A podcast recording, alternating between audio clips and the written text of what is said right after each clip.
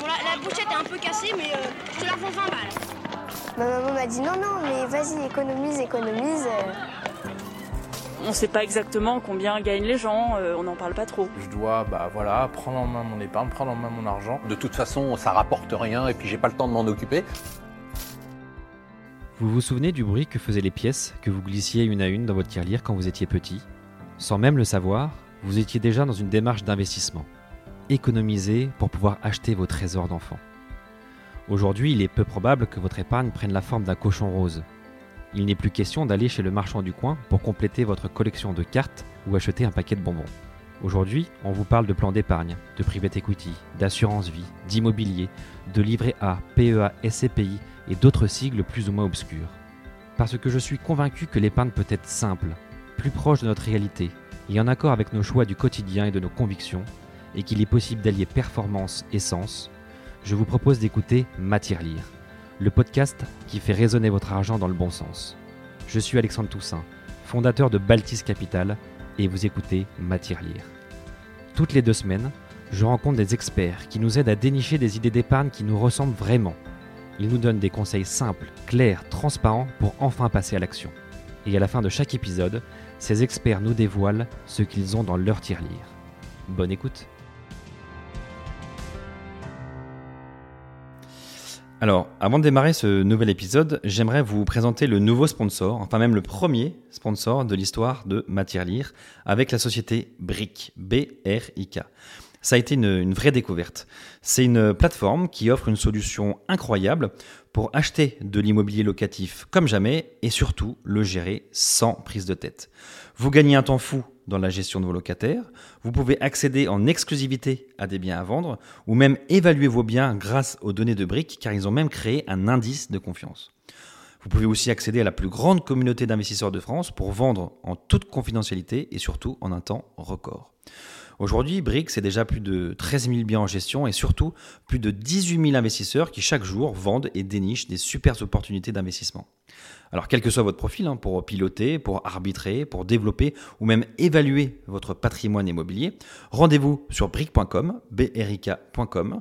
Et en plus, cerise sur le gâteau, avec le code promo MATIERLIRE, vous avez 3 mois de frais de gestion offerts. Alors, faites comme moi, lancez-vous eh bien, c'est parti pour un, nouvel épisode de Matière Lire. Après un petit, euh, un petit trou d'air, euh, on reprend les enregistrements et je suis vraiment très content de ce nouvel épisode parce que ça fait longtemps que je voulais le faire. Je pense c'était même un des premiers sujets que je voulais aborder dans Matière Lire, mais euh, j'avais pas trouvé la personne qui pouvait nous en parler, la bonne personne. Donc là, c'est chose faite avec Pascal Paul. Salut Pascal. Bonjour Alexandre, comment ça va? Eh bien, écoute, je suis vraiment content de te voir. J'ai beaucoup de questions et et je suis très impatient de commencer cette, cet épisode sur les montres. Du coup, on va parler des, des montres, comment collectionner, comment investir, comment peut-être faire un petit peu les deux aussi. C'est ça. Euh, comment éviter les erreurs pour ceux qui se lancent, comment euh, agrandir les collections pour ceux qui en ont déjà. Euh, J'en profite aussi pour remercier Fabrice euh, qui nous a mis en contact il y a quelques jours que tu connais. Ouais. Que tu connais bien. Donc Fabrice, merci pour cette, cette introduction avec Pascal et cette mise en relation. on était tout à l'heure dans ton atelier à Paris, là dans le 8e. Oui. Donc aussi, on s'est un peu immergé dans l'ambiance pour voir un peu comment vous travaillez. Et, Mhm. Je serais bien resté un peu plus, mais il fallait qu'on file enregistrer. Donc nous voilà, et nous voilà d'ailleurs chez Cosa Vostra encore une fois. Donc merci Mathieu, euh, qui écoute certainement aussi, de nous prêter une nouvelle fois ton studio euh, pour qu'on puisse enregistrer. Euh, Pascal, avant qu'on rentre un peu dans le sujet, est-ce que tu veux peut-être te présenter aussi? Parce que je trouve que les montres, c'est aussi une histoire de confiance, j'ai l'impression. Euh, donc c'est comment on peut avoir un peu confiance un peu dans, dans ce qu'on va se dire. Euh, et puis on arrivera après sur Chronos euh, 360 pour savoir euh, comment cette idée est arrivée. Quoi. Parfait. Ben, euh, je te remercie Alexandre de, de m'inviter à, à ce podcast. hein. Euh, donc je suis ravi d'être là et puis euh, de, de partager un petit peu euh, euh, mes connaissances euh, et euh, ma passion pour ce, ce- cet univers des, montres. Alors moi j'ai euh, 44 ans. Euh, voilà, ça commence à faire. Euh, Je suis d'origine haïtienne. Euh, je m'appelle Pascal Paul, évidemment. Je, suis arrivé à Paris, j'avais 19 ans, donc je suis euh, je suis pas né en France. Euh, je suis arrivé à l'âge de, faire des études, euh, on va dire supérieures, euh, que j'ai entamées, mais je pense que j'ai euh, la fibre entrepreneuriale depuis, euh, depuis que je suis tout petit. Et euh, très rapidement, j'ai laissé tomber le banc de la fac pour commencer à monter, monter des entreprises. J'ai monté ma première société, j'avais 20 ans, c'était dans les années 2000. Et à l'époque, j'avais monté, j'ai lancé en France une activité de publicité sur les taxis qui Ok. n'existait pas, qui est un concept on va dire anglo-saxon. On trouvait ça à Londres, à New York et à Paris. Les taxis circulaient à vide. Et je me suis dit, bah voilà, c'est comme un bus, ça transporte du monde. Pourquoi ne pas en faire un média? Donc je l'ai fait pendant une dizaine d'années avec plutôt du succès. Euh, j'ai revendu cette société dans les années 2010 à un fonds d'investissement. Et puis à partir de là, euh, entre-temps, moi je me suis intéressé au monde par hasard. Euh, J'ai découvert l'univers de l'horlogerie, de la haute horlogerie suisse, des marques en bicentenaire, qui, avec des, des, des brevets parfois qui datent euh, de l'époque de la Révolution française. Donc euh, c'est vrai que quand on commence à se plonger là-dedans, ça, euh, on, on- voilà, il y a de quoi s'y prendre. Et puis, Mais quand euh, tu dis par hasard, c'est vraiment par hasard ou c'est une histoire de famille, de copains, de Non, rencontres de... Non, pas du tout. Je viens d'une famille qui est pas du tout fortunée, qui venait d'Haïti, qui d'ailleurs n'a jamais porté de montre. Donc j'ai pas du tout été euh, imprégné dans ce milieu par ma famille. Mais par contre, à l'époque, quand je faisais de la publicité sur les taxis, euh, je, suis un peu un touche-à-tout. J'avais lancé un magazine de bord dans les taxis. euh, Ensuite, j'ai commencé à faire des magazines de bord dans les trains, dans les TGV. J'ai eu la chance de travailler avec le TGV Lyria qui relie la, France à, la Suisse. Et donc, euh, dans le cadre de la gestion de ce magazine, j'étais amené à démarcher des annonceurs. Et en, Suisse, bah, l'horlogerie tient une place primordiale. Et c'est comme ça que je me suis retrouvé bah, en allant démarcher des annonceurs d'horlogerie, à essayer de comprendre leur histoire. Et c'est comme ça que j'ai découvert les montres. Et je suis tombé là-dedans. C'était en 2004, 2005. euh, donc j'ai commencé après à chiner, euh, à faire des, euh, des brocantes pour trouver des vieilles montres, les réparer, les porter. Et puis petit à petit, euh, j'ai fait des collections, je commençais à les revendre.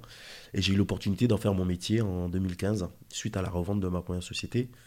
Et voilà, donc j'ai réinvesti en achetant une, une petite, euh, un petit site euh, qui n'était pas e-commerce pour en faire une plateforme euh, aujourd'hui qui est un des leaders en Europe et en France sur la vente de montres de luxe et de seconde main voilà, auprès du public, connaisseur ou pas. Et du coup, tu as dû refaire ou faire du coup une formation technique, j'imagine, pour bien connaître comment Non. le fonctionnement, non le... Non, non, moi je, je, je suis entouré euh, de personnes qui sont plutôt euh, des experts ou des choses comme ça. Moi je suis plus un entrepreneur, alors je suis passionné, j'aime les montres. Par contre, je ne suis pas un horloger, donc euh, je ne vais pas euh, ouvrir un mouvement, le démonter, le remonter. Ça, c'est pas du tout euh, mon truc. Par contre, il y a des gens dans mon équipe qui sont, euh, qui sont tout à fait euh, adaptés à ça, et dont c'est le métier et, qui le font très bien. Euh, voilà, moi j'ai une vision, on va dire, plus euh, de développeur. Euh, L'idée, c'était de partir d'un marché, on va dire, un peu qui ressemble beaucoup à l'automobile. Vous avez un marché du neuf qui est très structuré autour de gros groupes, euh, type LVMH, euh, groupe Swatch, euh, avec des indépendants comme Patek Philippe et, et Rolex. Et à côté de ça, vous avez un second marché euh, qui s'est développé, euh, qui se développe depuis 30 ans, 30-40 ans, mais qui accélère depuis une quinzaine d'années, une dizaine d'années avec le digital. Et donc, en gros, la question pour moi, c'était de dire c'était comment partir de marché très, euh, on va dire, euh, physique et comment faire, euh, comment faire acheter des montres à 20, 30, 40, 50 000 euros sur Internet. Voilà, Mm. en gros, c'était un peu ça le, le challenge. Et c'est ce que j'essaie de faire tous les jours. Tout en continuant ma passion de collectionneur, euh, de porter des belles montres à mon, mon poignet, d'en trouver, d'en revendre. Enfin, voilà. Avant qu'on rentre un peu dans le sujet, bah, du coup, un peu confiant en certificat, on va même aborder le sujet des NFT. hein, vous avez été un des... Vous êtes en train de basculer sur cette nouvelle techno. Je voulais essayer de, de comprendre de manière un peu macro ce, cet univers des montres. Alors, Ouais. comme tu dis, qui se ressemble un peu aux voitures, c'est pour quelqu'un qui connaît pas- du tout et qui, qui aimerait connaître, c'est comment ça se fait qu'il y ait des montres qui valent euh, 50 euros et des montres qui valent euh, parfois jusqu'à des millions d'euros. quoi. Ouais, ouais. Est-ce que c'est le, est-ce que la marque joue beaucoup? Est-ce que c'est vraiment le matériel? Est-ce que c'est euh, euh, le mouvement Est-ce que c'est euh, le nombre limité de, euh, euh, de produits Qu'est-ce qui fait que, euh, est-ce que c'est la, que rareté qui fait le prix ou il y a d'autres paramètres dans les montres? Alors, c'est une très bonne question. euh, Qui est en- très large, hein, je pense. Ah, mais- qui est large, mais qui est très, très intéressante. En fait, en, fait, en gros, c'est sûr que euh, la technicité, euh, a- ça, ça joue sur le prix. Euh, globalement, si vous prenez une montre, vous parlez de montre à 50 euros, même, même des montres jusqu'à 200, 300 euros, ce sont des montres d'entrée de gamme qui sont, qui sont souvent c'est des mouvements à pile, c'est des mouvements ETA basiques. euh, qui sont pas là pour durer toute une vie. D'ailleurs, au bout de, en général, 5, 6, 7 ans, les montres meurent par elles-mêmes. Enfin bon, voilà. Donc là, on est sur un produit, on va dire, de consommation. Donc c'est sûr que le prix euh, qui est proposé correspond. Après, quand vous arrivez sur des montres de luxe, hein, il y a un travail euh, de la technique horlogère qui est beaucoup plus poussé avec des mouvements euh, beaucoup plus travaillés qui, durent parfois une ou deux générations parce une montre, ça, ça, ça, ça peut, du- ça peut vivre 100 ans. hein. On vend des montres des années 20, par exemple, sur notre site aujourd'hui. Donc, globalement, euh, il y, a, une technicité, euh, des, décennies, voire des, cent- des centaines d'années de brevets qui, ont- été déposés, et qui font que ça crée une valeur. euh, voilà, qui, qui, qui, qui qui fait que la montre vaut plutôt 3, 4, 5, 10 000 euros et pas 30, 40, 50 ou 300 euros. Bon, ça, on va dire, c'est la différence entre l'entrée de gamme et euh, la montre qu'on- peut qualifier euh, de luxe. Après, euh, une fois que vous sortez de là, et quand vous prenez une, montre, qui vaut 100 000 euros, en réalité, le gap, la différence du montant que je vous ai donné avant et versé 100 000, c'est la marque. Vous payez le savoir-faire de la marque, la notoriété de la marque, éventuellement si c'est des montres qui ont été serties avec du diamant, des métaux précieux, des choses comme ça. Donc c'est plus le mouvement qui va faire le prix, ça va être la, la, la, la notoriété, la, la force de la marque. hein, euh, voilà, pourquoi on achète, euh, pourquoi on est prêt à payer une Ferrari plus cher que euh, une Porsche, euh, pourquoi on est prêt à payer une Porsche plus cher qu'une Volkswagen. Enfin, il y a plein de choses qui rentrent en jeu. Euh, donc voilà, donc en gros, c'est à peu près la même chose. Et c'est ce qui fait que ça va, ça va créer une différence de prix. Et la rareté aussi joue.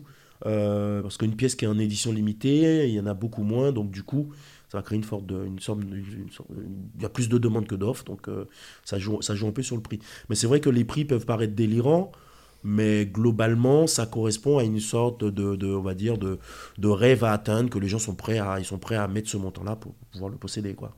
Ouais, bon, on, est, on vraiment dans le côté euh, l'œuvre d'art. Donc, l'œuvre d'art, en fait, il y a l'émo- il y a l'émotion qui joue, il y a la technicité, Exactement. et il y a l'émotion. Et puis il y a la marque. Quand vous achetez un Picasso, c'est peut-être pas plus joli que ce que fait votre, euh, votre voisin qui peint le dimanche, mais c'est quand même Picasso, Picasso, ouais. et vous le payez 100 millions. Donc euh, il y, a- Ok, donc- il y a un peu de ça, quoi. voyez. Donc il y a vraiment ouais, le côté on va dire technique, le côté marque et le côté euh, rareté euh, Oui. série. Donc euh, quand on a les trois, bah forcément bah là j'imagine un effet de levier énorme et donc on atteint des, prix Mais énormes. dans le luxe, on, a- on appelle ça l'effet de la, dési- la désirabilité, si vous voulez. Il y a l'effet Veblen, quoi. hein. Je sais pas si c'est bon. Je pense que les, les auditeurs sont un peu aguerris à ça, mais foncièrement, plus, plus c'est cher, plus ça, fait, ça fait rêver, plus ça attire. euh, Il y a une forme de- d'exclusivité à le posséder. Donc ça pousse des gens qui ont beaucoup d'argent, enfin qui ont les moyens de, plutôt aller sur ces produits-là. Donc euh, il y, a- une désirabilité, si vous voulez, sur les marques, euh, et les marques en jouent. hein. Voilà, c'est- les codes du luxe.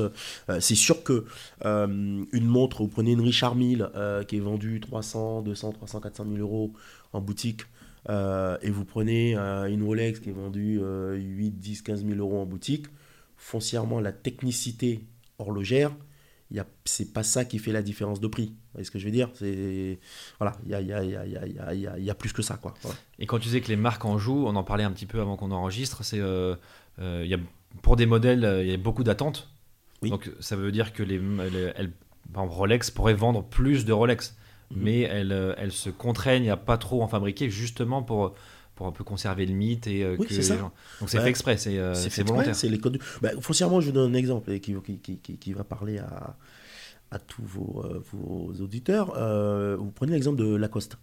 Ouais. Bon, bah, Lacoste a tellement galvaudé sa marque à un moment. On trouvait des Lacoste euh, à Clignancourt dans les bacs. à un moment, la marque, elle était au bord de, de la faillite. Parce que, euh, si vous voulez, on ne fait plus rêver si tout le monde, si tout le monde a une Rolex au poignet, plus personne ne voudra d'une Rolex. Enfin, j'exagère. Et Mm. idem pour une Patek Philippe, idem pour une autre marque Piguet.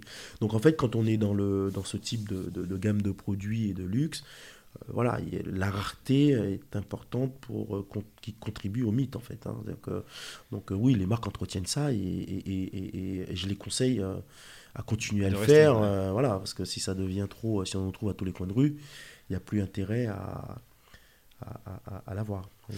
Et sur le, si on revient un peu sur la marque euh, Rolex, parce que j'ai quand même l'impression que c'est pour moi une des marques les plus connues Oui. euh, du grand public, voire peut-être même des collectionneurs. Qu'est-ce qui a fait qu'un jour euh, euh, tout le monde parle des Rolex On entend souvent euh, si t'as pas une Rolex avant 40 ans, t'as raté ta vie. Si, euh, Cette phrase, elle a marqué. hein. si on va dans la rue, on je pense qu'on prend la première personne qu'on croise, on dit euh, donne-moi la- la- le nom d'une marque Oui. de montre de luxe, on pense tout de suite à Rolex. Oui, Qu'est-ce sûr. qui fait Mm. Est-ce que parce que il y a un bon milieu entre le côté accessible mais quand même de qualité Est-ce que c'est l'image de marque qu'on en a? Est-ce que Mm. c'est Federer qui en met quand il joue au tennis? Qu'est-ce qui fait que on est, on est basculé dans un côté un peu grand public quand même? D'accord. Ah, moi, je, je- donne mon avis. hein. Je, je- Quand vous regardez l'histoire de Rolex, c'est une marque qui a été créée en 1904, si je ne dis pas de bêtises, par Hans Willdorf, qui est un Anglais. euh, mais c'est un marketeur de génie avant l'heure. C'est-à-dire, c'est quelqu'un qui a compris très rapidement toute la partie sponsoring qu'on peut voir aujourd'hui, des marques qui associent leur nom à des, euh, à des faits sportifs et à des sportifs. Lui, il a compris ça en premier. Donc, c'est quelqu'un très rapidement. Euh, Rolex, c'est une, marque qui est beaucoup plus jeune que les autres, parce que vous prenez Rolex, vous parlez de 1904, mais euh, vous prenez une marque comme Patek Philippe, elle date du 18e siècle. euh, voilà, c'est des marques qui ont été créées 100 ans avant, qui sont beaucoup plus vieilles, donc qui ont une histoire, on va dire, euh, séculaire qui est beaucoup plus, plus, plus, plus complète. Mais Rolex a fait la différence parce que c'est, ils ont associé, ils ont fait que des produits dédiés à des professionnels pour répondre à des attentes de professionnels, et à chaque fois, ils faisaient porter par des professionnels pour, euh, euh, on va dire, faire des exploits. Je vous donne un exemple très simple. La première chose qui la première, euh, le premier exploit qui a fait vraiment connaître Rolex, je crois que c'est, je dis pas de bêtises, c'est en 1914 ou 13 ou 14. euh, il y a une femme qui s'appelle Mercedes qui a traversé la Manche à la nage. Bon, ben Rolex venait de créer la première montre étanche, la Oyster, ils appellent ça Oyster parce que c'est étanche comme une huître. Donc du coup, qu'est-ce qu'il a fait? Il a mis au poignet de cette dame, il lui a offert une, une Oyster. Elle a traversé la Manche avec la Oyster. Elle est arrivée de l'autre côté, la montre n'avait pas pris l'eau. Donc derrière, le lendemain, vous avez dans toute la presse, il a pris des pages avec la photo euh, de, de, la nageuse, avec la Rolex, en disant voilà. euh, et il a, fait, il a toujours fait ça. hein.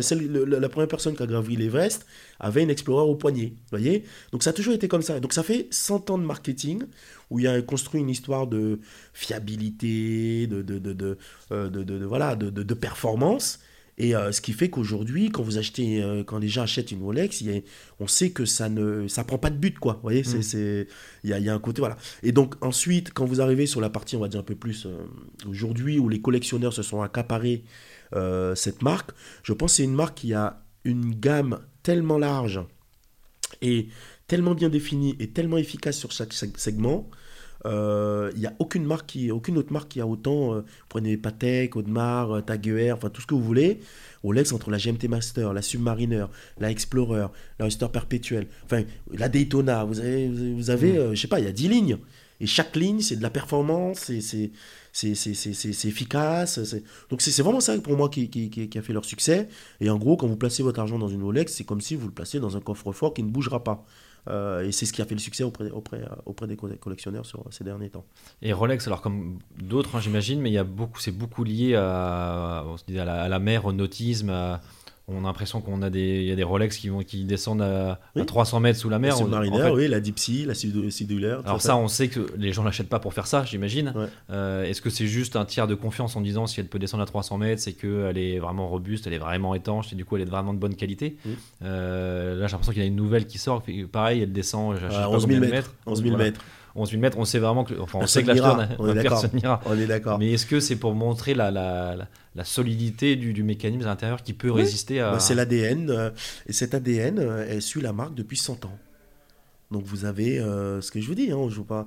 euh, c'était déjà le cas il y a une centaine d'années. C'était même, le même process de répondre à euh, des problématiques de, de, de professionnels. qu'on appelle cette gamme professionnelle chez Rolex.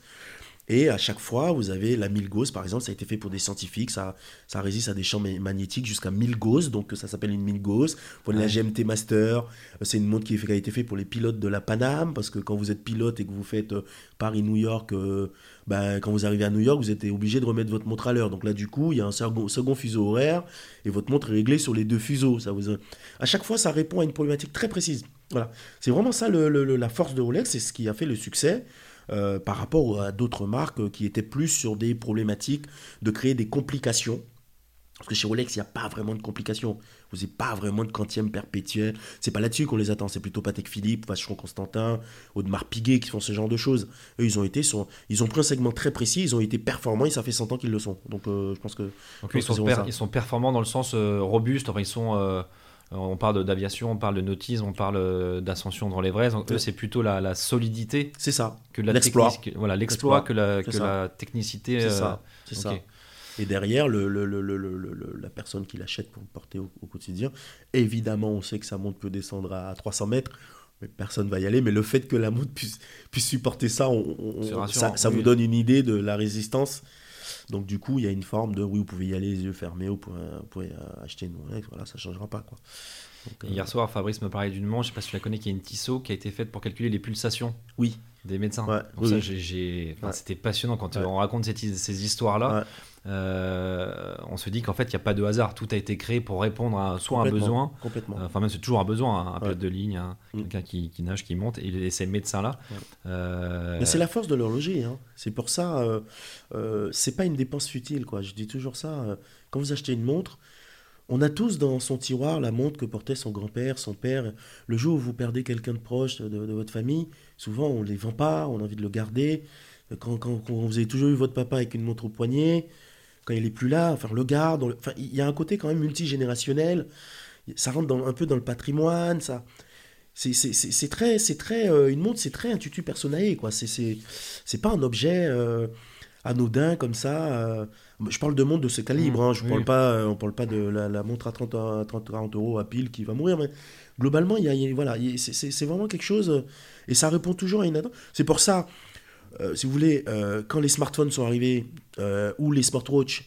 Tout le monde pensait que ça allait tuer la montre de luxe, mais pas du tout. au contraire, ça- ouais. Ça, au contraire, ça, ça, ça fait même porter des montres à des gens qui n'en portaient pas. Et puis, le jour où vous allez dans un événement plus sérieux, vous n'arrivez vous pas avec votre smartwatch, vous allez peut-être acheter une montre un peu plus sympa et puis que vous pourrez de- offrir à votre fils quand il a son diplôme, enfin des choses comme ça. Donc, il y a un côté, il y a un côté transmission qui est, qui est assez important.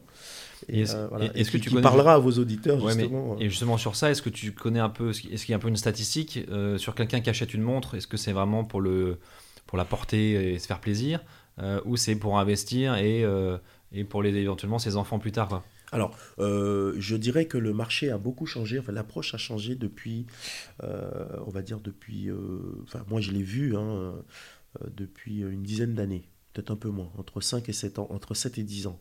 C'est-à-dire, euh, on a vu arriver des investisseurs sur ce marché. Avant, c'était des passionnés, donc qui achetaient ce qu'ils aimaient, et à la revente, ils faisaient des plus-values, tant mieux. Mais ce n'était pas le but. C'est pas le but premier. Aujourd'hui, euh, nous, on a des clients sur Chronos 360, euh, des gens qui achètent des montres et qui viennent même pas les chercher. Ça reste dans notre coffre Ah oui. et ils les remettent en vente euh, sept mois après, ils prennent la plus-value.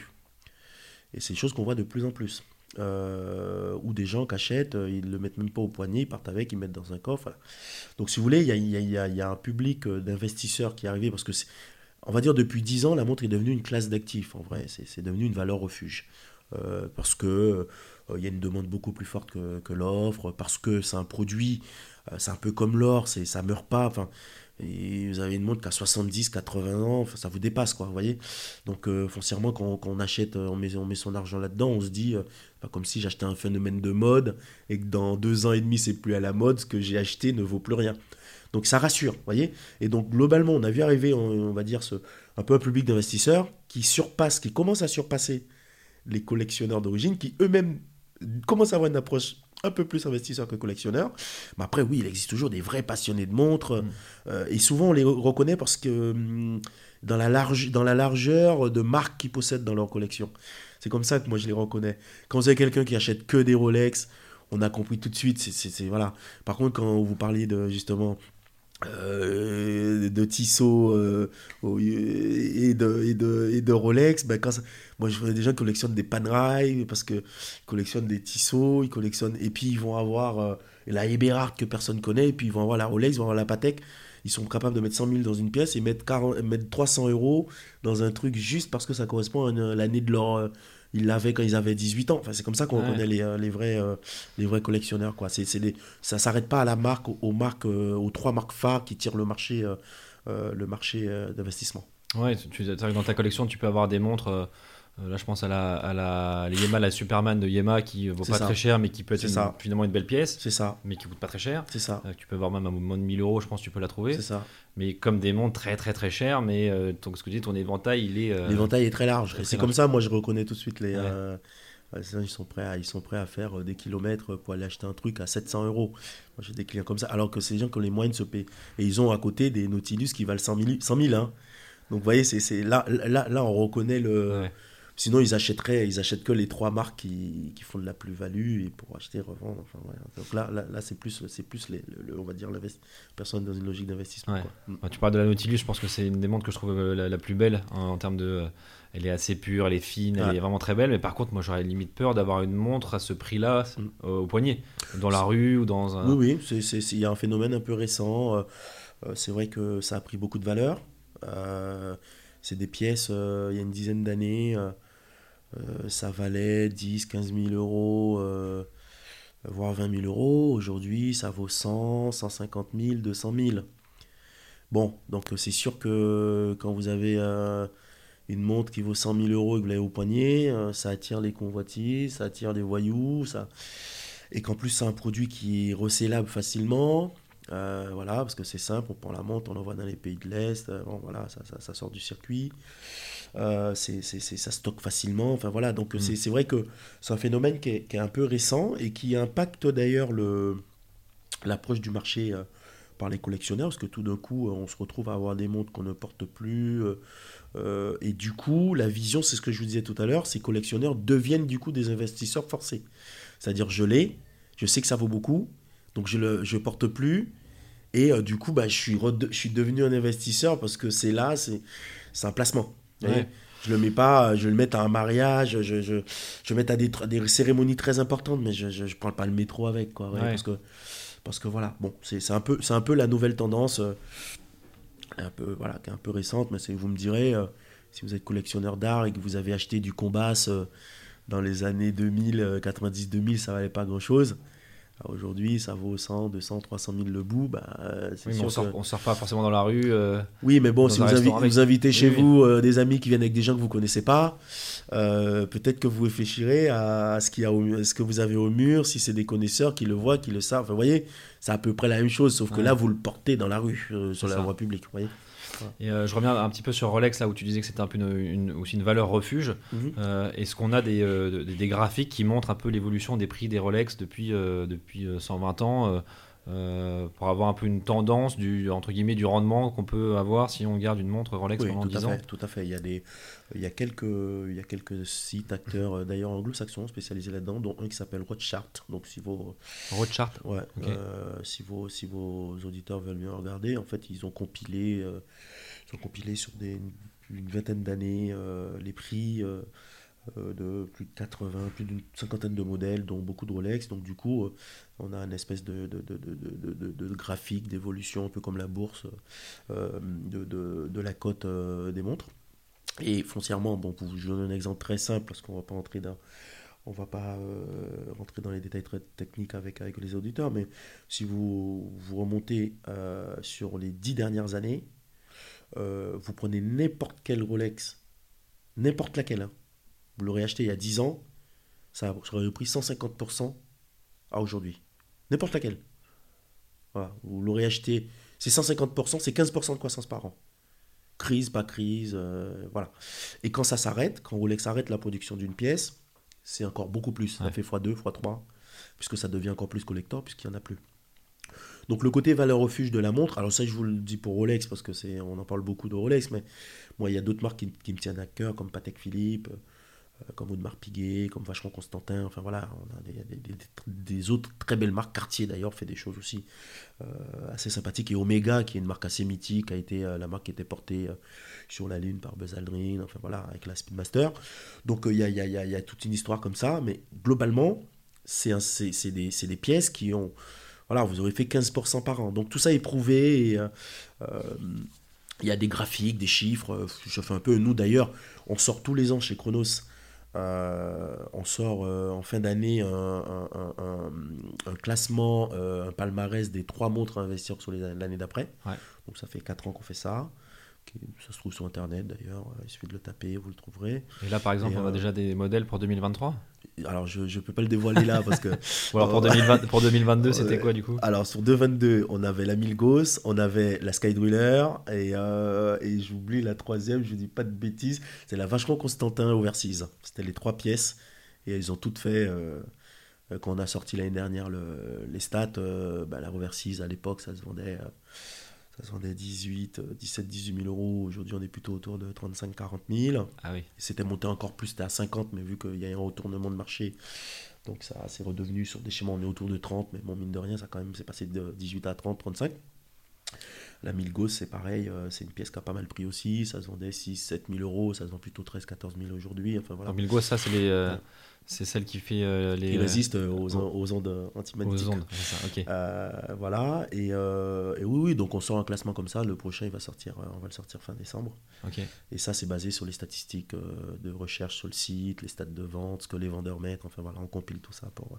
Donc oui, il y a pas mal de données pour euh, prendre des décisions. Et puis, euh, et puis j'invite les auditeurs, si vous voulez vraiment acheter des montres, investir dans les montres de seconde main, passer par des, euh, des plateformes professionnelles comme Ouais. nous, parce qu'il y a quand même beaucoup de faux, il y a quand même voilà, il y a pas mal, euh, pas mal d'arnaques. euh, donc il faut faire très attention quand même. parce que- Justement, on va y venir sur, euh, sur comment passer à l'action, hein, parce que c'est Ouais. euh, aussi ça qui est intéressant, c'est de savoir une fois qu'on est euh, un peu convaincu ou un peu séduit par le produit, euh, comment, euh, Mhm. comment s'y met, tout simplement. Mhm. Euh, alors, avant d'acheter, déjà, c'est.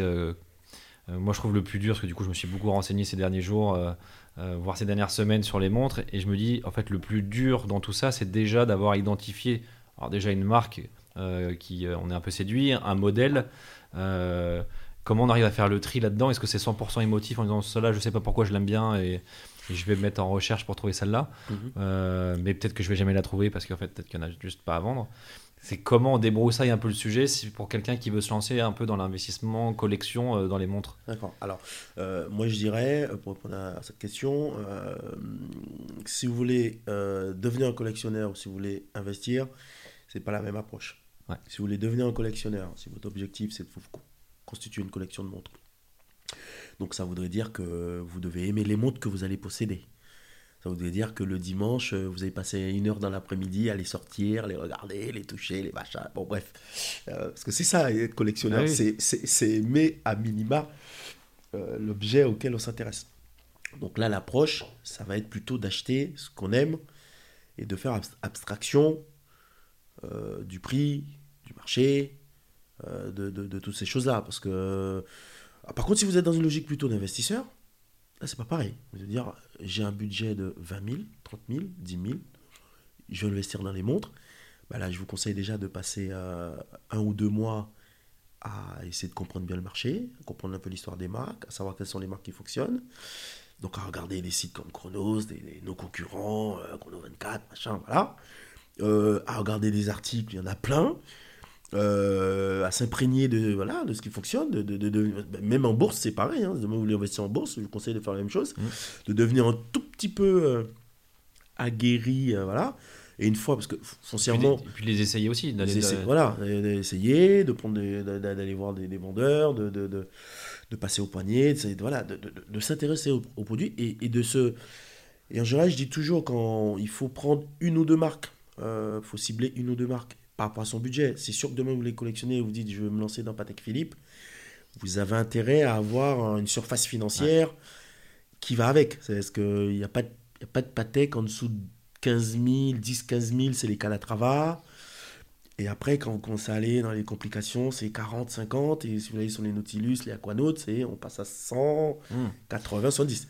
Donc, du coup, il y a une notion de budget, d'arbitrage de budget euh, de, de- et aussi de, de marque. De regarder, de toute façon, il y a 3-4 marques qui fonctionnent sur lesquelles il y a de la plus-value.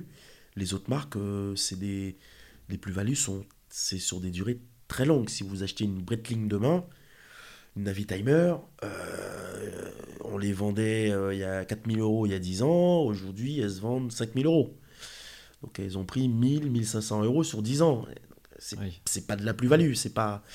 Voyez, donc euh, si vous avez fait une ou deux révisions dans la fourchette, la plus-value, vous l'avez, vous l'avez consommée. Donc, euh, donc par contre, si vous adorez l'aviation et vous voulez avoir une euh, votre Navitimer, ben, dans 20 ans, elle vaudra 10 000, elle aura, voyez, donc la conservation va être plus longue. Donc foncièrement, je pense qu'il y a, il y, a, il y, a, il y a une approche à avoir, de se dire, voilà, je vais investir pour faire de la plus-value à moyen, court terme.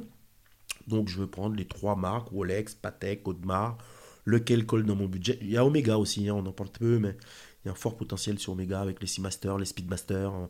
C'est très accessible pour 4, 5, 6 000 euros. euh, On peut avoir une Speedmaster euh, des années 60. Enfin, vous voyez, ça reste hyper raisonnable. C'est des pièces qui peuvent valoir 20, 30, 40.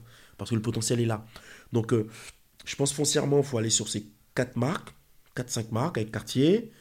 Euh, voilà, il faut choisir ce qui vous plaît, parce que à minima, si vous aimez les montres carrées, bah, faut, euh, vous aimez pas les montres rondes, euh, ou vous aimez les montres rondes, vous aimez pas les montres carrées, bah, il faut plutôt acheter des montres rondes, parce que si vous voulez le porter, que ça vous dégoûte, enfin, c'est pas...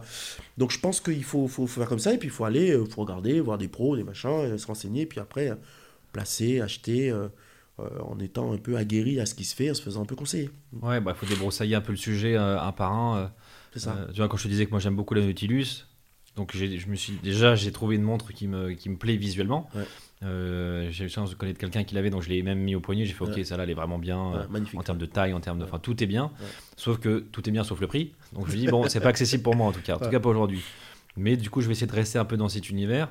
J'ai regardé qu'est-ce qui ressemble un peu à ça. et Je Ouais. voyais la, Ro- la Royal Oak, Oui. qui ressemble un petit peu dans l'ADN. Budget euh, quasiment 50% de moins, hein, presque. Mmh. Bon, ça reste très cher, et du coup, j'essaie de le trouver peut-être encore moins cher, toujours dans cet esprit-là. Il y en a, hein. Euh. il y a du, euh, regarder chez Chopard par exemple. Euh, Chopard, ils ont, euh, ils ont un modèle un peu, on appelle ça des sports chics. hein. Euh, C'est les, les pièces avec le bracelet intégré, intégré dans, le, bo- dans le boîtier. Donc vous avez une forme de continuité comme ça, avec Ouais. un design complètement dessiné. euh, Qui, euh, c'est, la catégorie des sports chics, c'est ce qui cartonne depuis les années 70, à partir du moment où il y a, il y Gérald Jantat qui a dessiné la, la Nautilus et qui a aussi dessiné la, Aquanaut- euh, la Royal Oak. Donc c'est le même designer horloger derrière. hein. D'accord. ouais. Euh, voilà, chez IWC. Il en a fait d'autres? Oui, il a, il a fait un modèle d'IWC euh, ingénieur. Il y a un modèle chez IWC qui s'appelle l'ingénieur, qui a été fait dessiné par euh, Janta aussi, si je dis pas de bêtises, euh, qui est hyper accessible. hein. on parle de 4-5 000 euros, qui est très joli. Après, Janta a créé sa propre marque, donc il y a des modèles de montre Janta, mais qui sont pas du tout de cette, de cette, de, de- de cette forme-là. Mais si vous prenez, vous prenez Vacheron Constantin, par exemple, ils ont un modèle qui s'appelle la, la Overseas, ce dont je parlais tout à l'heure, c'est c'est exactement ça, un sport chic. Aujourd'hui, toutes les marques ont développé une gamme sport chic. Bell Eros en a développé une, la BR05. Bah, c'est une montre qui vaut 4000 euros, 3-4 000 euros, vous voyez Bon, et qui est assez jolie, euh, qui y en a en version cadran bleu. euh. donc il y en a à peu près pour tous les budgets sur ce segment, parce que c'est vraiment le segment qui... euh, c'est vraiment le segment qui marque, qui marche, et toutes les marques, toutes les marques essaient de essaient d'en développer une. Ouais. Ok, donc partons du principe qu'on a identifié une montre qui est le. En termes, euh, en termes d'émotion, en termes de prix, euh, tout- toutes les cases euh, sont cochées. On a identifié, voilà, je, je veux ce modèle-là. Ouais. Euh, ensuite, comment on fait pour, pour la trouver? Euh, Est-ce qu'on passe Est-ce que c'est forcément des boutiques euh, qui ont pignon sur rue? Est-ce que c'est forcément des sites? Est-ce que c'est des ventes aux enchères? Est-ce que c'est sur le bon coin? Ouais. Comment on passe là C'est quoi la deuxième étape une fois Ouais. qu'on a identifié un modèle? Alors, donc ça, c'est une très bonne question aussi. Alors, ce qu'il faut savoir, c'est que c'est un marché qui, est, qui a une profondeur exceptionnelle. C'est-à-dire, on est sur un marché en première main, le neuf, on parle de 30 milliards d'euros à peu près, et la seconde main, on parle de 20-25 milliards d'euros. Donc, euh, donc il y a des acteurs, vous avez, vous cité, mais ça passe de des maisons d'enchères qui aujourd'hui se sont engouffrées dans les montres, parce que c'est un vrai relais de croissance pour eux depuis le Covid. Christie's, Sotheby's et j'en passe, hein, il y en a plein. Vous avez même Adro, il y a des ventes toutes les semaines, vous avez au moins une vente où il y a des montres.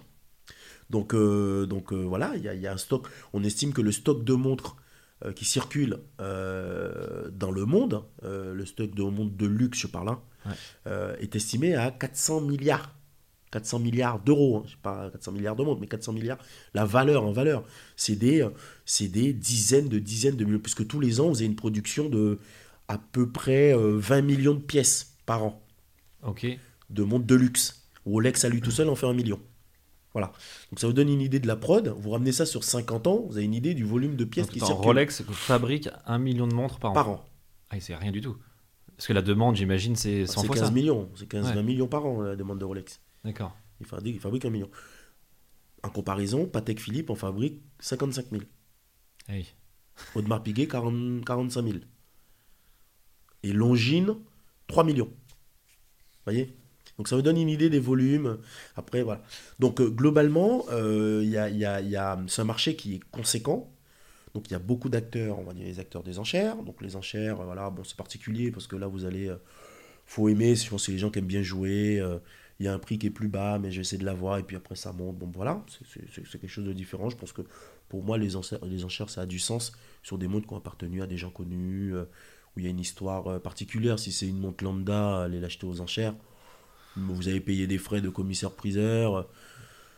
Entre le frais vendeur et le frais que vous payez, c'est 27%, quoi. Euh, plus le prix marteau, bon. Je pense pas que ce soit adapté pour tout Oui. achat. Non, il y a peut-être Euh, une exception ou deux d'avoir une- fait une bonne affaire un Voilà, jour. la montre unique, euh, c'est bien pour le vintage, une montre, euh, oui, qui a été fait avec euh, un détail particulier. euh, euh, on sait qu'il n'y a eu que 10 exemplaires dans le monde, il y en a une qui passe, c'est comme de l'art, ça. Ça, ça, ça, pour moi, ça, ça, ça a du sens. Mais euh, aller, aller acheter une montre qui est encore au catalogue des marques aux enchères pour le payer plus cher, plus les 27%, enfin, chacun son truc, mais je trouve que ça n'a pas de sens. C'est, il vaut mieux aller sur des sites comme Chronos. euh, euh, ou d'autres acteurs. Il y a plein de sites web pour ça qui, qui vous feraient des meilleures affaires avec des pros en plus qui sont là, des gens comme nous. On va certifier, expertiser et vous avez un truc garanti. Donc voilà.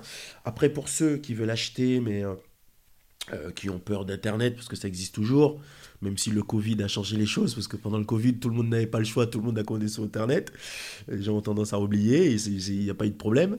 Mais euh, pour ceux qui préfèrent, euh, euh, on va dire, une expérience boutique, t'as toutes les grandes villes, vous avez soit des retailers officiels qui vendent du neuf, soit vous allez avoir des boutiques d'occasion euh, euh, euh, où vous pourrez aller, aller acheter une montre. Alors après, ce que je déconseille aux gens, c'est franchement, c'est d'éviter des sites comme Le Bon Coin, Mm. les sites d'annonces, eBay, tout ça, parce que foncièrement, vous avez 9 chances sur 10 de vous faire arnaquer. euh, parce que quelqu'un qui a une montre de valeur, son réflexe, c'est pas d'aller vendre sur un site, sur un site comme ça. Euh, Vous voyez, euh, ceux qui le font, déjà, c'est un peu bizarre. Et puis ceux qui le font, c'est pour essayer d'aller le vendre le plus cher possible pour faire un max de plus-value en économisant une éventuelle commission que prendrait un professionnel. Euh, vous savez pas où il l'a acheté, personne n'a vérifié que sa montre est vraie, c'est pas au détour d'une transaction, vous avez que savoir qu'une montre est vraie, donc faut faire, faut aller voir des pros pour expertiser. Enfin, vous voyez, c'est, voilà. moi je trouve que voilà, Ouais. bah, c'est le seul truc. Après, euh, après il y a 15 solutions pour bien acheter, pour euh, euh, donc je pense que voilà, comme je disais, il faut défricher les choses, c'est des montants conséquents.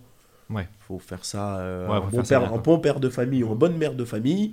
Et, euh, et puis voilà, vous voyez. Ouais, non, mais moi j'ai souvent, il vaut mieux payer un peu plus, mais avoir un, un produit euh, certifié, un produit euh, qui fonctionne et être rassuré par ça, C'est ça, plutôt que d'essayer de gratter le, le minimum possible et en fait se retrouver ça. avec un, truc défaillant ou un truc qui est, qui est carrément une contrefaçon. Quoi. Bah, moi, aujourd'hui, nous, aujourd'hui, chez voit, parce que nous, on est, on est vraiment certi. On, on a un vrai, un vrai atelier de certification.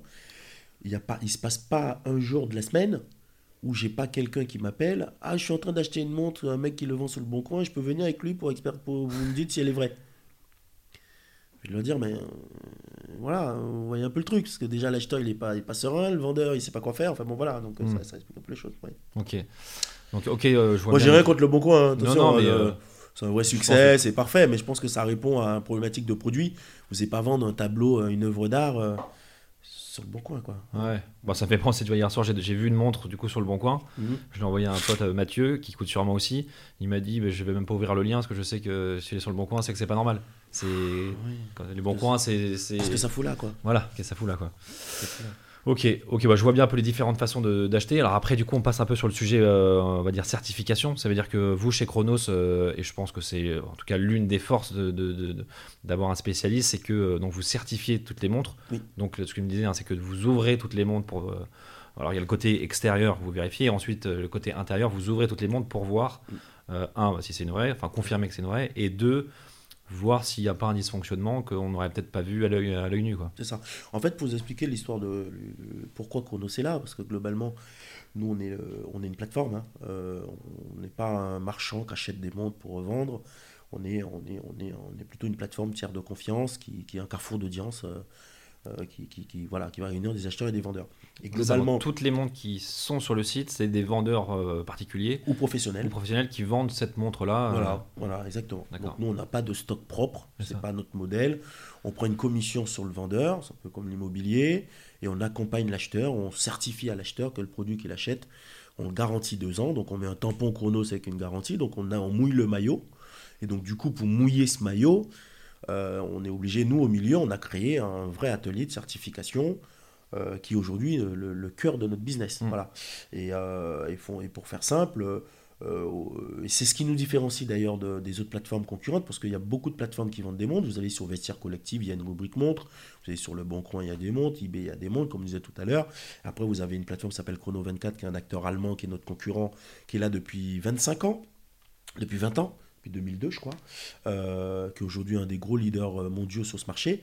Par contre, ils ont le même positionnement qu'eBay, c'est-à-dire ils mettent en relation euh, un vendeur et un acheteur. Et Il c'est n'y a le- pas de certification? pas du tout. Ah le oui. vendeur paye pour diffuser son annonce. Ouais. Et si l'acheteur veut, veut sécuriser son argent, il paye par la plateforme et ils prennent une commission. Euh, et derrière, le vendeur vous livre la montre et c'est à vous d'aller vérifier qu'elle est vraie. Vous avez 14 jours pour vous rétracter. C'est un peu ça Ah leur oui, modèle. d'accord, ah, ça change tout. Donc, Ouais. Ah, ça change tout. Ah bah oui. ouais. euh, il y a, donc il n'y a pas de garantie, il n'y a pas tout ce que vous voulez. Donc euh, si vous arrive un pépin et que vous avez été voir un horloger qui était un peu malade ce jour-là, qui n'a pas vu le, le truc qui n'était pas bon, qui vous a dit que c'était bon et que trois, deux ans après vous vous rendez compte que c'est pas bon, ben ça y est, c'est bon, vous êtes fait avoir. Et donc si vous voulez, il y avait un trou dans la raquette.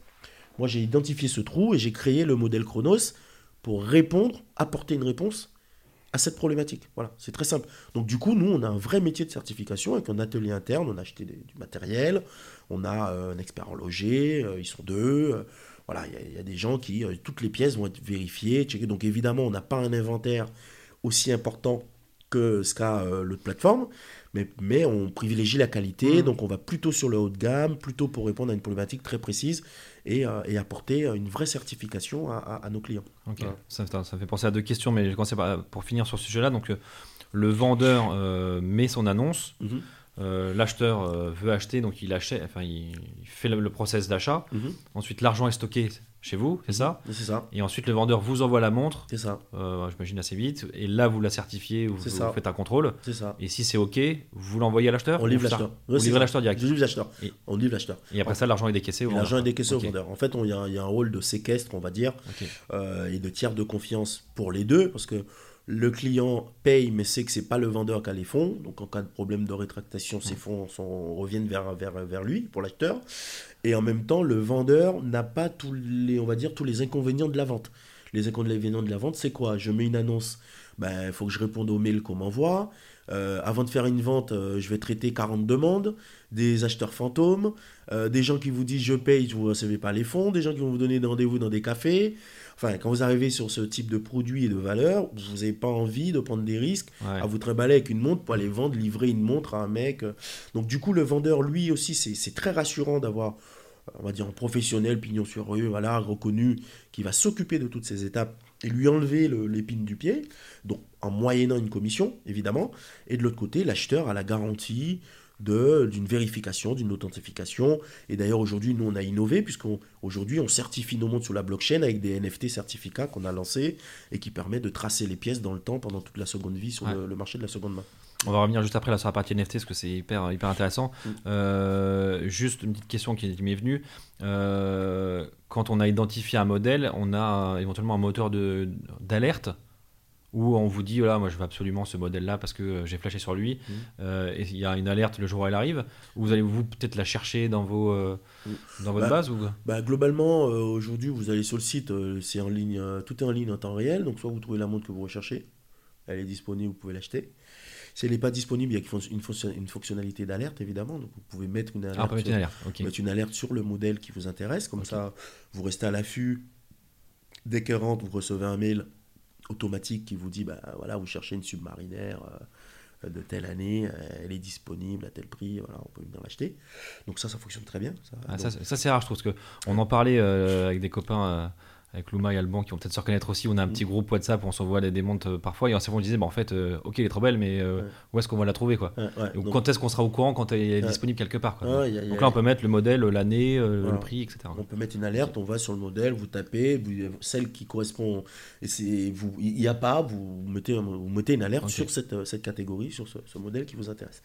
Et donc du coup, ça permet de, de- de- de rester, rester friand. Sinon, à côté de ça, on a développé un service conciergerie, un peu VIP. euh, donc en gros, vous nous mandatez pour trouver la montre que vous cherchez. Ouais. Donc euh, il y a un coût, puisque ça coûte un petit peu plus cher en... euh, parce qu'il y a un service Ça prend de- du temps, quoi, en fait. oui, un service de Ouais. recherche. Alors, du temps, pas nécessairement, parce qu'en général, on les trouve, on, on les trouve en- en- entre 24 heures et une semaine. Ah oui, Euh, sauf pour des pièces très, très, très rares. Mais du coup, on va aller chercher partout dans le monde. Ça peut venir de- du Japon, d'Asie. On a des réseaux de, de, de- de- de vendeurs, des groupes de, de vendeurs professionnels. Il y a tout un écosystème qui nous permet d'aller trouver la pièce. Et aujourd'hui, on, va dire, on fait à peu près 20, 25% de notre volume d'affaires sur de la conciergerie. Ça, commence à devenir très conséquent. Donc c'est vraiment une offre un peu privée euh, où euh, à un moment il n'y a pas la pièce que vous voulez. Ben, on est mandaté, vous nous payez d'avance, euh, on la trouve, on la rapatrie chez nous, on fait la vérification d'authenticité, on reprend le même process le même process, ouais. et vous êtes livré avec votre garantie. euh, et si jamais il y a un problème dessus, bah, c'est retourné et puis, euh, et puis on vous a remboursé. Quoi. Voilà. Et on parlait du coup euh, de l'histoire d'ouvrir les montres. Il y, a- il y a beaucoup de sujets sur ce, sur ce, ce principe d'ouvrir ou de pas ouvrir. Mhm. On n'a pas besoin d'accréditation de Rolex pour ouvrir une Rolex. On peut l'ouvrir. On n'est pas certifié. Bah, je... Non, parce que enfin, j'invite- je ne conseille pas au Pékin Lambda d'aller prendre un couteau pour Oui. ouvrir le fond d'une Rolex. De toute façon, ils n'y arriveront pas parce que c'est vissé. Il faut des outils quand même. Ouais. Mais foncièrement, euh, si vous avez les outils professionnels, vous avez vu dans notre atelier ah c'est tout à l'heure. ouais. Euh, alors après, il y en a peut-être qui vont le faire, qui vont riper, qui vont... mais foncièrement, il n'y a, pas de- y a pas de standard. euh, euh, nous, on n'a pas de certification euh, de marque. On- je ne vois, pas- je vois pas où est le rapport. quoi. C'est-à-dire, foncièrement, euh, là, on parle, et je vous prends une, une Rolex des années euh, 70. Même parfois chez Rolex, même eux, ils ont plus les, même eux, ils ont plus les pièces détachées.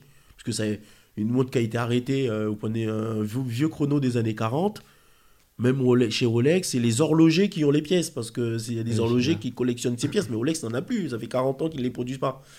Donc, euh, ouvrir la montre, euh, euh, on est, on est, on est sur, sur, le vintage, ça n'a- ça n'a aucun sens, voyez. Et puis sur le moderne, alors c'est sûr qu'il y a certaines montres de plongée, je pense notamment à la Dipsy, euh, où il y a des valves à hélium à l'intérieur, puisque c'est ça qui fait que qui contribue à ce que la pièce résiste à des, à des, à des, à des, à des, grandes profondeurs. En l'occurrence, tout le monde ne sait pas ouvrir ce type de pièce. Euh, Il faut avoir les bons outils pour le faire, sinon euh, la valve à hélium elle saute, euh, et là du coup la montre elle est plus Ouais. opérationnelle. Oui. Mais c'est limité à Oui. quelques modèles. Après, le reste, foncièrement, n'importe quel horloger, euh, enfin, de, de dire j'ai une certification de la marque euh, pour ouvrir euh, une montre, non, enfin, Non. ça- enfin, sur notre marché, ça a pas de. Enfin, ça joue pas sur la valeur de la montre, Ok. en tous les cas. Ça, Et quand tu ça montres- votre question. Mais quand on, euh, quand on dit qu'une montre est stickée, c'est pas ça justement? C'est pas qu'elle a jamais été ouverte? Non, stické, c'est qu'elle est sortie de boutique. Ouais. C'est la preuve qu'elle est vraiment neuve, qu'elle n'est pas portée. Puisque D'accord, quand elle est en boutique, il y a le. Donc, stické, ça veut dire elle est sortie de boutique avec le sticker et elle n'a jamais été portée puisque le sticker est encore dessus. Ah d'accord, ok. Donc c'est encore, bon, c'est un peu un tour de passe-passe du marché de la seconde main pour vous vendre les montres plus chères. hein. Je- entre nous, je, je, je, enfin, payer plus cher une montre stickée, enfin, foncièrement, enfin, c'est, moi j'ai toujours trouvé ça, euh, c'est un petit tour de passe-passe quand même. Ouais. Et d'ailleurs maintenant, chez, chez les marques, ils vous rendent les montres, ils vous les livrent, ils enlèvent le sticker. hein. Ils vous les livrent sans les stickers, ils le font même plus. Donc euh, bon, c'est la preuve qu'elle est neuve et pas portée. Pas porté sur. Ouais. Mais ça n'a rien à voir avec l'ouverture. Ouais. Moi, chez moi, vous mettez en vente une montre stickée, à partir du moment que vous l'achetez, enfin, moi, je l'ouvre. Moi, moi, moi, mon rôle, Chronos, c'est de vous garantir que la montre, elle est vraie. Et la seule façon d'être sûr qu'elle est vraie, il faut que je vois ce qu'il y a sous le capot. Ouais. Euh, et vous prenez une Ferrari, euh, une Porsche, euh, enfin, je sais pas, c'est. Vous, vous regardez le moteur quand même, enfin, vous n'avez pas acheté une Porsche juste sur le. Oui, oui, oui. Euh, Non, non, mais... euh, moi, je regarde ce qu'il y a sous le capot. Je suis payé pour ça. Enfin, vous, vous clients, vous me payez pour ça. Et en plus, derrière, je vous donne une garantie. Donc, moi, si je n'ouvre pas la montre, je ne donne pas de garantie. Parce que l'extérieur, faire une montre, copier une montre de l'extérieur, mais c'est hyper facile. Quoi. Enfin, c'est... Aujourd'hui, il y a des faux. Mais même vous l'amenez chez Rolex de l'extérieur, les vendeurs Rolex ne... sont pris au piège. Ouais, donc c'est c'est essentiel de l'ouvrir, quoi. De- Mais pour nous, c'est primordial. C'est primordial. Et donc là, il y a le certi- on récupère le certificat, si on prend une Rolex, un certificat Rolex, plus un certificat Chrono, c'est ça Exactement. En plus euh, oui, vous en avez deux. Ok, Donc le, évidemment, le nôtre remplace, remplace pas celui de la marque, il le complète.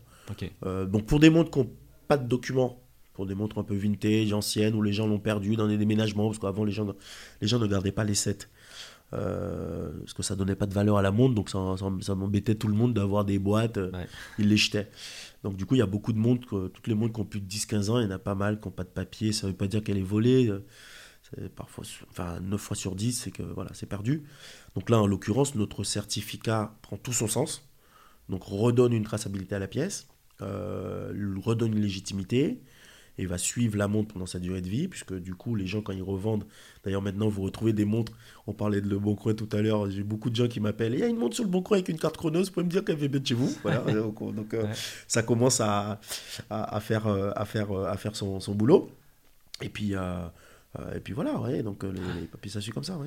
Une petite question pour toi de, de la part d'Anaïs qui euh, me demande, euh, enfin qui me demandait, est-ce que tu peux demander absolument à Pascal que, euh, pour, fin- pour, pour acheter une montre, euh, est-ce qu'on peut la financer euh, avec une banque? Euh, Si oui, comment on fait? Et est-ce que tu as un peu des stats sur qui les achète un peu cash, qui les achète en financement, D'accord. pour pouvoir peut-être avoir un modèle un peu supérieur en, en empruntant à sa banque D'accord. Alors, chère Anaïs, je vais vous répondre avec grand plaisir. Alors, nous, on propose des solutions de financement. Ok. depuis le début de la plateforme. On a monté un partenariat avec Sofinco, que tout le monde connaît, et euh, qui permet de, chez nous, vous pouvez acheter jusqu'à 10 fois sans frais votre montre euh, en montant un dossier de, de crédit. Euh, Évidemment, il faut donner les justificatifs de Oui, revenus. ouais. non, bon, si ça, et vous financez jusqu'à 5000 euros.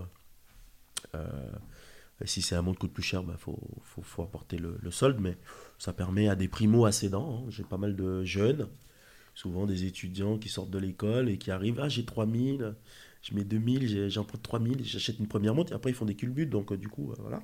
Et ça, c'est quoi les, les taux, les durées, les conditions? Enfin, les. Bah, c'est les conditions de marché, de, on est, euh, pff, ouais, vous êtes sur des taux comme vous voyez à la télé de Sofinco, quoi, c'est du 3%, 4%. euh, Et sur des durées quoi, de euh, 3 ans Bah, c'est ans, sans frais, hein, c'est- les frais, nous on les supporte. Donc là, je vous parle de 10 fois sans frais. Vous payez votre montre, vous n'avez pas d'intérêt. D'accord. Vous empruntez c'est- 5000, il n'y a pas d'intérêt, parce que les frais sont payés par Chronos à Sofinco, qui va prendre une commission sur le montant. Euh, donc ça, c'est très pratique pour euh, quelqu'un. Donc ça, c'est interne à... C'est une offre proposée par Chronos qui va venir... euh, Mais c'est plafonné à 5000 euros. C'est-à-dire, on va pas acheter une Nautilus à 100 000 euros. Dommage. Je me serais connecté tout de suite. Donc il y a un petit plafond, mais, ça- Ok. mais- mais c'est quand même pas mal. C'est assez utilisé. On, Ouais. en fait, on en fait beaucoup. Après, on a aussi... On a une offre de paiement différé en deux fois. Euh, donc là, du coup, ça permet de- d'étaler un petit peu, euh, au lieu de sortir le budget tout de suite, euh, de ne pas gréver son, euh, sa trésorerie. Ça, c'est le classique. Et puis, il y a une troisième solution, c'est éventuellement de voir avec votre banquier, d'emprunter chez votre banquier pour acheter le produit. Alors, c'est sûr que si vous avez votre, ban- voir votre banque, vous dites, vous pouvez me prêter euh, 30 000 euros pour acheter une Patek Philippe. En général, ils sont pas très à l'écoute. Parce qu'ils ont l'impression que vous êtes en train, c'est comme si vous alliez acheter euh, 5 Vuitton euh, pour vous faire plaisir à venir aux montagnes. Parce qu'ils n'y connaissent pas grand-chose. Mais pour les banquiers qui s'y connaissent un petit peu, pour peu que vous ayez euh, la surface financière et des fonds, moi je connais des clients qui ont de l'argent, et au lieu de sortir leur argent, quand les taux étaient très très bas, euh, ils ont financé des achats comme ça en prenant, en prenant un prêt euh, Ouais, bancaire un crédit conso ou un prêt perso. classique auprès de leur banque avec un taux intéressant et ils achetaient leur montre et finançaient leur montre comme ça. Donc du coup, ils faisaient leur crédit et après ils nous payaient. Hmm. Donc nous, on est... euh, Voilà. Donc si soit vous passez par Chronos jusqu'à 5000 euros, financement euh, sans frais pour vous, sans intérêt, euh, avec notre partenaire, soit vous payez en deux fois sans frais, soit vous faites un, vous financez occupe de notre côté. quoi. ah, de l'autre côté avec votre montre. Voilà. Très bien, super. Ok, et si on y va un petit peu sur le sujet du, des NFT, du Ouais. coup, hein, que, alors que tu as lancé il y a trois semaines, en gros, ça fait un- il y a un mois, Là, hein, on a lancé le 31, on 31. est combien? 31 octobre, on est le 10 il y a- novembre. il y a 15 jours. Voilà, 10, 12 euh, Donc ça, l'idée, c'est d'apporter en- une- une- un autre degré de certification en disant, euh, là, pour le coup, là, c'est euh, gravé euh, dans la blockchain, on peut pas, euh, on peut pas l'effacer, on peut suivre aussi. On va reparler un peu du sujet un peu carnet de carnet de Carnet d'entretien, hein. Mm. Donc ça, comme- comment, est-ce que tu peux nous expliquer comment ça fonctionne, comment tu rattaches un NFT à une montre Mhm. Euh, où est-ce qu'elle est, euh, euh, entre guillemets hébergée après, où est-ce qu'on la retrouve et quel est l'intérêt pour l'investisseur d'avoir un NFT rattaché à sa montre D'accord. Alors, donc, je ne je, je sais pas si les auditeurs seront un peu, euh, un peu aguerris à- au sujet de blockchain et de NFT, mais euh, euh, pour faire simple, un NFT, c'est un actif numérique, si vous voulez, qui est logé sur une blockchain et, qui- et qui a la particularité d'être infalsifiable, puisque par principe, une blockchain, c'est décentralisé, donc c'est ça rend les choses, on peut pas, euh, on peut pas, on peut pas falsifier, contrairement, on va dire, euh, à euh, l'Internet classique où vous avez des acteurs qui vont stocker vos données sur un serveur centralisé, c'est-à-dire, je prends un exemple très simple, aujourd'hui vous avez votre compte Facebook ou Twitter, machin, bah, vos données sont stockées par Twitter, par Facebook, Mm. que vous le voulez ou non, parce que le serveur leur appartient. Une blockchain, euh, une blockchain, les données sont stockées sur tous les validateurs, des milliers de validateurs. Donc du coup, euh, on peut pas, euh, si vous voulez falsifier une blockchain, il faudrait qu'un million de personnes en même temps fassent un faux, ce qui est tout à fait statistiquement impossible. C'est ce qui rend la blockchain euh, intéressant et euh, voilà, c'est ce qui nous a nous plus dans ce process. Puisque donner une certification à une montre, c'est une certaine façon, c'est de garantir à quelqu'un que le produit a été contrôlé et que on garantit nous Chronos que le produit est authentique et que voilà on peut miser dessus et il n'y a pas de y a pas de souci. Donc rattacher un NFT euh, à, à- ça pour nous ça me paraissait logique Euh, parce que comme je vous disais bah, déjà c'est une, une inno- une innovation euh, et nous chez Chronos on, est une plateforme donc voilà on est on, regarde un peu ce qui se fait et, la bascule vers le Web 3 pour nous est, est- indéniable donc ça fait un an qu'on y travaille pour déboucher euh, sur ce produit mais euh, étant certificateur à la base, puisque notre métier c'est de certifier que les pièces sont vraies, je trouvais intéressant de dire, à un moment, quand je finis de certifier une pièce, je livre la montre avec une carte d'authenticité, une carte de garantie qui est un format carte bancaire euh, classique, physique qu'on va garder. Il me paraissait intéressant pour pas que quelqu'un puisse falsifier cette carte, de le raccrocher à un NFT sur le web, enfin sur le web, sur la blockchain en tous les cas. On a pris la blockchain Polygon, euh, qui est, euh, qui est une- un layer 2 de- de- d'Ethereum, hein, pour ceux qui, qui connaissent. Et du coup, euh, ça nous, voilà, il y, a- il y a une forme de, de, de dire, voilà, on donne une transparence totale à celui qui va acheter la montre et posséder ce NFT, et aussi aux futurs acquéreurs. C'est-à-dire, à un moment, si quelqu'un veut acheter cette montre à, à, à toi, Alexandre, de dire, ben, avec cette carte, il va scanner cette carte et il va arriver sur, le, sur la blockchain et il va découvrir le certificat, l'acte d'expertise. Alors, un peu simplifié, parce que c'est une blockchain publique, donc on, on ne diffuse pas le numéro de série, le nom du propriétaire, il y a pas mal de choses qui sont, on va dire, euh, on va dire un peu confidentielles et qui sont identifiées par, euh, euh, par un numéro unique qui est, que- et chez nous on les rattache. Mais globalement, ça vous permet d'avoir une, vraiment une traçabilité totale et une transparence totale pour l'avenir de le, le suivre, la seconde vie, euh, seconde vie de la montre. C'est ce qu'on trouvait intéressant. Donc ça veut dire que tu, tu rattaches le numéro de série de la montre Un NFT. à un NFT qui lui Ouais. est enregistré. Donc ça veut ça. dire que c'est complètement lié, c'est pas, on peut pas les dissocier. Quoi. Exactement. Alors, pour, pour, pour, euh, juste une précision pour les auditeurs, pour qu'ils comprennent, c'est que en fait, il y a deux types de NFT. Vous avez le NFT créatif, j'appelle ça, euh, l'œuvre d'art. Mm. Euh, C'est-à-dire, on prenait un peintre, au lieu de peindre sur un tableau, il change de médium, il vous fait une- un dessin numérique et il l'enregistre sur la blockchain, il en crée un NFT et le produit est unique. Bon, c'est non fongible, c'est unique. Voilà. Donc ça, on va dire, c'est le NFT que, qui a fait la une avec euh, les Borida, par exemple, qui ont fait des millions, des machins, ce que vous voulez. n'y il y a rien, Voilà. rien de réel. Rien de réel. Voilà, c'est voilà. Là, on est plutôt sur un, un NFT collatéralisé, c'est-à-dire le collatéral, c'est la montre. Ce NFT n'a aucune valeur sans la montre qui l'accompagne. Euh, donc, il représente la montre.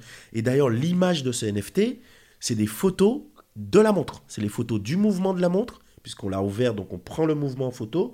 C'est les photos du bracelet, c'est les photos de la boucle, c'est les photos du, du cadran. Euh, et c'est les photos de la montre qui qui est à la base de NFT. Donc votre NFT, c'est votre montre, et il le suit, il est unique. Voilà, et puis euh, et il y a un collatéral physique, quoi. C'est pas une création euh, artistique Oui, oui. euh, et qu'on essaie de vendre à quelqu'un. Au contraire, c'est voilà, c'est- vraiment attaché à, à votre produit physique, mais ça donne, euh, ça donne une, une transparence pour un futur acheteur de se dire, ben voilà, euh, j'ai acheté, euh, j'achète cette montre, il me dit qu'il voilà, mais j'ai quand même j'ai quelque chose qui me permet de, et je peux appeler Chronos pour vérifier, et puis de toute façon quand je vais l'acheter, euh, Elle va repasser chez elle Chronos. va repasser Ouais. chez Chronos, elle va être réexpertisée, parce qu'on va vérifier quand même que la Entre-temps. personne, Ouais. entre temps, il n'y a pas eu de modification ni de changement et que c'est toujours une authentique. Ok. Et ça, c'est pour toutes les nouvelles transactions sur Chronos ou ça peut être un peu rétroactif Si moi j'ai acheté une montre chez Chronos il y a trois mois, euh, ah oui, c'est rétroactif. on peut la reconnecter. Oui, euh, oui. alors elle, repasse, j'imagine. Oui, euh, faut que le, par contre, il faut que le client nous le ramène. Ouais. En fait, euh, c'est bon, toutes les ventes depuis le 1er novembre voilà, sont, suivent ce process. Ouais. Et tous les anciens clients, d'ailleurs, on a, on a été surpris parce que on, on a quand même notre cible. c'est nous, on a 85% de nos clients, c'est des hommes. La moyenne d'âge, elle est de 45 ans. Donc, vous voyez, à la base, on se disait, mais en fait, c'est un truc, ça va être un truc pour jeunes, les NFT, les blockchain. Mais pas du tout. Les gens, ils, sont, ils se sont ruillés. On a des clients qui sont venus, qui avaient acheté trois montres dans le passé, qui ont ramené les trois pour faire le NFT de la montre. Donc, vous voyez, c'est un vrai succès, quoi. Ah ouais. Un vrai succès. Et puis, même, euh, même quelqu'un qui aurait acheté une montre il y a 4 ans, 5 ans, depuis que la plateforme existe, euh, s'il veut créer. euh, De toute façon, on lui a fourni un certificat d'authenticité, on lui crée un NFT. Mm. Il faut... Par contre, il faut qu'il la ramène. On la va pas le faire à distance. Il faut qu'on la Ouais. revoie et qu'on vérifie que c'est bien le produit authentique, unique euh, que, que on a, on lui a, on lui a donné. Ouais. Donc là, c'est vraiment si je me connecte sur la plateforme OpenSea, Mhm. je peux retrouver euh, Chronos 360, C'est ça. voir toutes celles qui ont été certifiées depuis euh, 15 C'est jours, ça. 3 semaines. Et potentiellement, s'il y en a une que, euh, que j'aime bien, je peux euh, appeler et vous dire voilà, j'ai trouvé celle-là, est-ce qu'elle elle serait potentiellement à vendre? Oui, bien sûr. Bien sûr. On a, on a, une, on a une, euh, notre collection sur OpenSea qui s'appelle Chronos 360 NFT. Il suffit d'aller sur OpenSea, de le taper, vous Ouais. le trouver. Et donc là, il est en train de s'enrichir parce qu'on vient de lancer, mais on a, on a une quinzaine de NFT, je crois, à date, qui, sont, qui ont été faits. Je pense très rapidement, on va être à euh, près d'un millier d'NFT parce que c'est le volume qu'on fait par an. Euh, Un millier de le- transactions par an, vrai Ouais, à peu près. Et, euh, et donc, globalement, euh, vous allez sur OpenSea, vous trouvez. Alors, évidemment, euh, vous n'avez pas le nom du propriétaire, ni les numéros de série, Oui. enfin, tout Ah ce bah, qui est confidentiel, Oui, mais, oui. mais tout le reste, vous voyez l'année de la montre. euh, Est-ce que c'est un bracelet cuir, bracelet acier, euh, les résultats de l'expertise, conforme, pas conforme. Enfin voilà, vous avez pas mal de données. Et puis surtout, vous avez les photos du mouvement de l'intérieur de la pièce euh, pour vérifier. Vous allez sur, chez la marque, vous vérifiez que c'est le bon mouvement qui est dedans. Enfin, vous pouvez faire votre petit travail Ouais. aussi de, de, de, de- de matching. Euh, donc je trouve ça, c'est très. Et franchement, c'est un vrai succès. En interne, les équipes sont, sont ravies. Parce que même eux, ça leur permet de mettre un, ils sont un peu surpris aussi de voir euh, autant d'engouement. bah, ils sont surpris de, ils sont surpris de voir autant d'engouement des clients.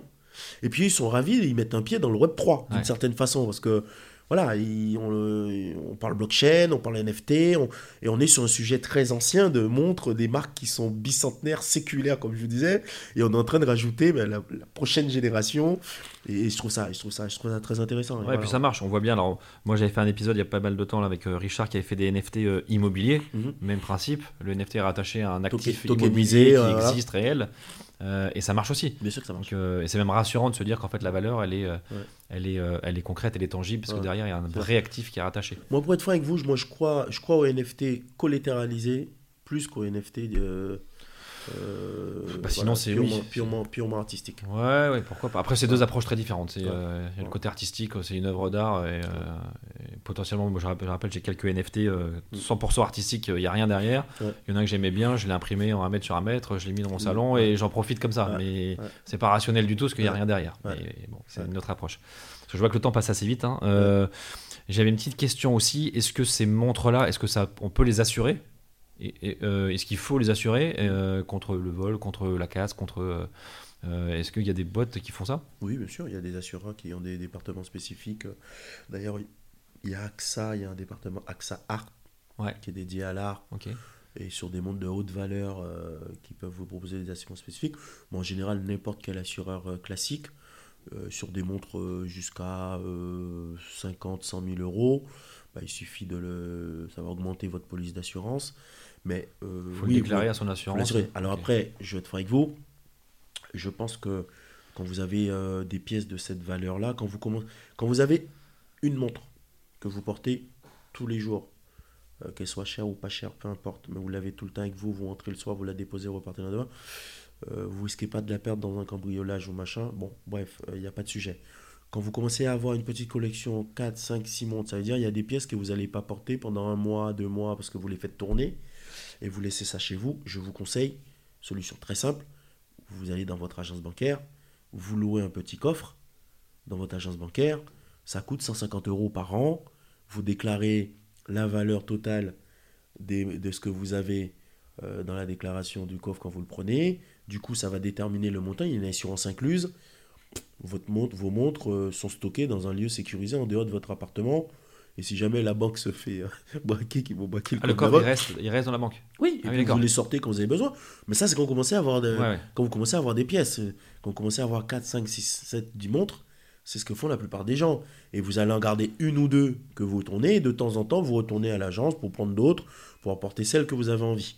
Bon, vous avez la contrainte de l'ouverture de Mmh. l'agence, de machin, mais foncièrement, c'est la solution la plus safe euh, que de laisser ch- chez soi euh, 10, 20, 30 montres de valeur. Euh, voilà, en général, les collectionneurs, dès qu'ils commencent à, dès qu'on commence à avoir 4-5 montres, on a un petit coffre en banque. Surtout quand on a des Rolex, des Patek, des Audemars Piguet, euh, des Vacherons, euh, des Breguet, enfin voilà, des pièces euh, conséquentes. Si vous avez une Tag Heuer et une Tissot, bon, ça vaut pas vraiment le coup. Donc oui, vous, vous, vous, dé- vous, vous, vous déclarez la valeur à votre assureur. Vous, bah, les assurances, déjà, ils ont, ils assurent le, tout ce qui est meuble. Et il faut inclure dedans les bijoux. Les bijoux, ben, ouais. Faut inclure. Et puis ça va augmenter un tout petit peu le montant que vous payez, mais ça vous couvre sur la valeur déclarée. Donc faut, faut, ça- faut- il faut, si la pièce a beaucoup monté, il faut aussi mettre à jour. euh, si une pièce valait 10 000, tout d'un coup elle vaut 40. Mais il faut aussi mettre à jour le fait qu'elle vaut 40 000 maintenant, quoi, pour que, Ouais. pour que, ça, pour que ça joue. Il y a, il y a, voilà, Peut-être qu'un jour un assureur va imposer. euh, il va n'assurera que des montres qui ont un NFT pour pouvoir peut-être les tracer. euh. c'est tout le mal que je me souhaite. Et attends, juste pour, pour finir aussi rapidement, on parlait du carnet d'entretien. Euh, ça veut dire que dès qu'il y a une révision qui est faite aussi au niveau de la montre, elle est pareil enregistrée, Ouais, stockée. faut en- juste, en fait, nous, on- on- nos NFT sont, sont inscriptibles. Donc, c'est-à-dire, on va pouvoir. euh, par contre, on demande des preuves que la révision a bien été faite. Parce que le principe de la blockchain, c'est de Ah, mettre. c'est des- pas forcément une révision chez vous, quoi. Non, ça peut C'est- être n'importe où. Il faut, faut- une facture. Alors, on préfère que ce soit une révision de la marque, comme ça au moins on est. Voilà. Mais si vous faites une révision, à partir du moment qu'on a une facture, une preuve que la révision est faite, on l'inscrit. Mais c'est nous qui l'inscrivons. Mais on l'inscrit pour, euh, on l'inscrit sur la blockchain. Mais on essaie d'inscrire. Enfin, qui, pour mon nom, la blockchain, c'est un gage de d'authenticité, de véracité. Donc on ne, on ne, c'est pour ça on, on laisse pas n'importe qui aller inscrire euh, sur la NFT euh, Oui. ce qui s'est passé et on demande, ben, on- il suffit de nous envoyer un mail avec votre numéro de client, la preuve de la, ré- la révision et puis on va inscrire à telle date et il y aura une trace sur la blockchain. Du coup, ça devient un carnet d'entretien qui va suivre la montre le jour où vous vendez. Votre acheteur, il sait où vous l'avez acheté, qui l'a expertisé, quand, combien de révisions il y a eu. euh, Voilà, et puis ça, ça, ça, ça donne une, une visibilité euh, et une traçabilité euh, intéressante pour, euh, pour la seconde main. Ok. Allez, deux petites dernières questions pour finir, parce que sinon on va y passer toute l'après-midi, Ouais. tellement c'est passionnant. Euh, première question, euh, qu'est-ce que tu conseilles, toi, euh, à quelqu'un qui veut se lancer un petit peu plutôt dans la partie collection? D'accord Là, si s'il écoute, qu'est-ce que tu lui conseilles? Et deuxième question après que je te poserai. Alors, ce que je conseillerais aujourd'hui pour quelqu'un qui veut se lancer dans la collection, je lui conseillerais de regarder les Omega Speedmaster. Ouais. Parce que, pourquoi? Parce que c'est une marque qui est mythique. Euh, et puis la Speedmaster, il y a une histoire, euh, c'est un modèle, euh, bah, c'est celle, c'est la Moonwatch, hein, c'est celle qui a été, était portée sur la Lune et qui est partenaire de la NASA depuis euh, 1956, je crois, si je dis pas de bêtises. Et donc globalement, c'est vraiment une pièce mythique et qui est sous-cotée aujourd'hui et qu'on peut acquérir facilement et on peut avoir des pièces des années 80, des années 70 euh, pour des montants à moins de 5 000, moins de 10 000 euros. Donc ça reste très accessible par, Mm. vu l'inflation qu'il y a eu sur les montres. Donc je conseillerais d'aller là-dessus. Et sinon, je conseillerais d'aller sur, on va dire, euh, deux, trois modèles mythiques euh, dans l'imaginaire collectif. hein, euh, euh, vous prenez la Gégère Lecoultre Reverso, voilà, euh, tout le monde connaît. Vous prenez la Cartier Tank, tout le monde connaît. Vous prenez la, la Tag Heuer Monaco, tout le monde connaît. Vous pouvez aller sur une, une Breitling pour ceux qui aiment bien cette marque un peu liée à l'aérien. euh, et puis vous, allez sur, vous pouvez aller aussi, il y a des marques comme euh, Frédéric Constant pour les jeunes qui sont, qui sont sympas, il y a des choses très sympas à prendre pour des budgets hyper accessibles. Voilà. Donc euh, moi je conseillerais d'aller plutôt regarder ces marques-là. Et puis surtout, tous les modèles que je vous ai donnés, ne sont pas les mêmes formes de boîtier, ça n'a pas la même histoire. Donc derrière, c'est à vous aussi de regarder quel modèle vous sied bien, qu'est-ce que vous aimez, voilà, qui va bien avec votre style. Euh, Il y a une histoire aussi de, de, de- voilà, de, de, choix personnels Mm. sur, sur ce produit-là. Ah, c'est passionnant. C'est passionnant. Dès qu'on met un petit peu d'émotion là-dedans, on a tout de suite, euh, on pourrait passer des heures et des Ouais, heures à, ouais. à regarder, se renseigner, essayer. Et, et j'ai l'impression qu'il y en a tellement de montres, tellement de modèles aussi que euh, c'est c'est pas infini, mais en tout cas, on sait qu'on va finir par trouver un modèle qui nous Nous, on vend qui 100 nous- marques sur Chronos. Il y a 100 marques Il y a 100 référencées. marques, ce qui est énorme. Et on considère qu'il y a plus de. Il y a un marque de luxe, il doit y avoir 200 plus de 200. Ouais, ça c'est fou. Euh, et dernière petite question aussi, un peu plus personnelle sur toi, pour savoir un petit peu toi ce que tu as dans ta tirelire, D'accord dans ton coffre-fort peut-être du coup, euh, de manière un peu générale, ce, que t'as- ce qui te passionne entre euh, l'investissement très classique, la- la- l'investissement un peu plus émotionnel, un peu ce que tu as dans ta tirelire. Alors, moi, je, évidemment, vous imaginez bien, je collectionne des montres. C'est ça, ouais. J'ai une petite collection personnelle de montres. euh, voilà, Par exemple, t'as quoi comme montre là aujourd'hui Alors là, j'ai au poignet, j'ai une Girard Perregaux. c'est la version Monte Carlo 1965. Pour ceux qui connaissent, une version chrono, euh, assez rare en édition limitée, qui est une montre que j'adore. Euh, euh, j'ai des Omega, j'ai des Longines, j'ai une vieille, j'ai une, j'ai une vieille Gégère Memovox Parking. Ils avaient créé un modèle à l'époque, c'est un parc-mec en fait, ça, servait de parc-. Vous pouvez le mettre dans votre voiture, Et ça, ça calculait le nombre de temps qu'il vous restait pour payer. Euh, je trouvais ça très marrant, j'adore cette pièce. Ouais. Euh, et sinon, bon, voilà, j'ai euh, j'ai très peu de Rolex, c'est pas une marque qui m'inspire beaucoup. Euh, mais voilà, j'ai quelques marques comme ça dans, mon, dans ma besace. Et puis euh, après, pour élargir un peu, euh, je m'intéresse évidemment, on parle de Web3, de NFT, donc je m'intéresse aux crypto euh, depuis 2-3 ans. Mais vous voyez, comme je disais à vos auditeurs, ça fait 2 ans que je défriche le marché. Et j'ai commencé à acheter un peu de crypto il y a 5-6 mois, mais de façon euh, très raisonnée. euh, euh, voilà, parce que je pense qu'il faut comprendre les choses pour euh, pour pas pour pas faire de bêtises. Et puis après, j'aime bien l'immobilier, voilà, parce que je trouve que c'est une valeur sûre. donc, euh, et puis bon, j'aime bien le vin, mais j'investis pas dans le vin. Euh, et les voitures, c'est pas trop mon truc, donc j'ai pas de voiture de collection. J'ai pas de... Voilà, donc on va dire euh, immobilier, crypto et montre. Ok, Voilà. très clair, super. Ça marche. Bah, écoute, merci beaucoup euh, pour ton prie. temps. Mais, euh, merci pour la visite de ce matin aussi dans l'atelier. C'était euh, très prie. sympa de voir un peu l'envers du décor. merci à Fabrice encore une fois pour la mise en relation. Et puis, je redonne un Chronos 360, un Chronos avec un K, Ouais. pour ceux qui sont certainement en- déjà dessus pour regarder en même temps que l'épisode, ou ceux qui veulent se mettre une alerte ou creuser un peu le sujet. Évidemment, je vous encourage tous à aller voir le, à aller voir le site, à bien se renseigner. Petite euh, leçon qu'on tire aussi, c'est prenez votre temps, euh, regardez, renseignez-vous, essayez, euh, partez pas euh, la fleur au fusil en disant allez j'y vais, j'a- j'avance, ça prend du temps et, et le, les côtés- le côté émotionnel euh, est encore plus fort je pense dans ça parce que c'est euh, un sujet qu'on voit tous les jours, c'est autant une voiture on la conduit peut-être une fois par semaine, Ouais. autant la montre on peut la mettre 7 jours Ouais, sur 7, donc ouais, il y a ça. vraiment le côté quotidien de l'émotion. Donc allez, euh, allez voir et allez, euh, allez regarder un peu ce que ça vous fait d'aller voir des, des montres. Euh, merci encore Pascal et puis, euh, Merci et puis je m'avoir vous dis tous à très vite pour, pour de nouveaux épisodes. Merci à Salut, bientôt. à Merci. bientôt. Au revoir. Merci d'avoir écouté cet épisode de Matière Lire. J'espère qu'il vous a permis de découvrir de nouvelles manières de faire résonner votre argent. Merci à la Dream Team Cosa Vostra qui m'a apporté de précieux conseils pour la production de ce podcast. Et si l'épisode vous a plu, je vous invite à vous abonner sur votre plateforme d'écoute habituelle, à le partager autour de vous et à laisser un commentaire ainsi que 5 étoiles sur Apple Podcast. A très vite pour un nouvel épisode.